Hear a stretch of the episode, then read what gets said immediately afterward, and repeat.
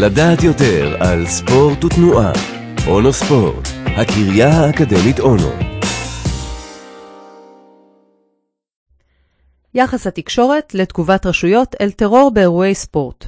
פורסם על ידי מורן ירחי, יאיר גלילי ואילן תמיר מהמרכז הבינתחומי ואוניברסיטת אריאל. אירועי ספורט הם אירועים שמחברים בין המון אנשים ומאגדים אותם במקום מסוים, בדרך כלל עם חשיפה תקשורתית גבוהה. אלו הסיבות שטרוריסטים בוחרים פעמים רבות באירועי ספורט לביצוע פיגועים שפוגעים בגוף, בנפש ובאלמנט המאחד.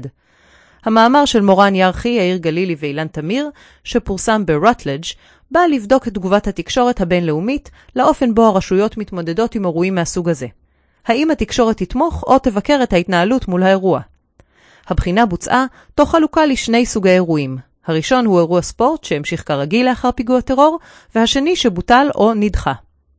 החוקרים השוו בין תכני מדיה שעלו לאוויר לאחר ארבעה פיגועי טרור באירועי ספורט. השניים שהמשיכו למרות פעולת הטרור או איום הטרור היו המשחקים האולימפיים באטלנטה ב-1996 וחצי גמר ליגת האלופות בברצלונה ב-2002. השניים שבוטלו או נדחו היו מרוץ הסוסים גרנד נשיונל ב-1997 ומרוץ המכוניות פריז דקר ב-2008. מתוך המאמרים שפורסמו, היו 44 אחוזי תמיכה לביטול האירועים.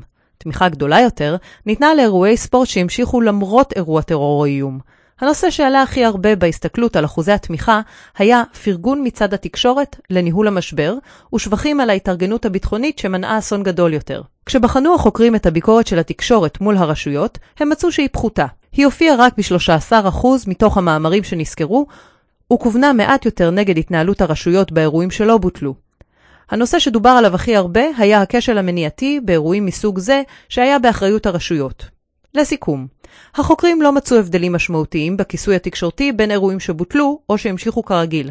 מסקנת המחקר הייתה שהתקשורת הבינלאומית בדרך כלל תומכת בהתנהלות הרשויות ובמדינה הנפגעת. המדיה הופכת להיות חלק מאפקט ההתאגדות סביב הדגל, ותפקיד הגישור שלה בזירה הבינלאומית חשוב מאוד.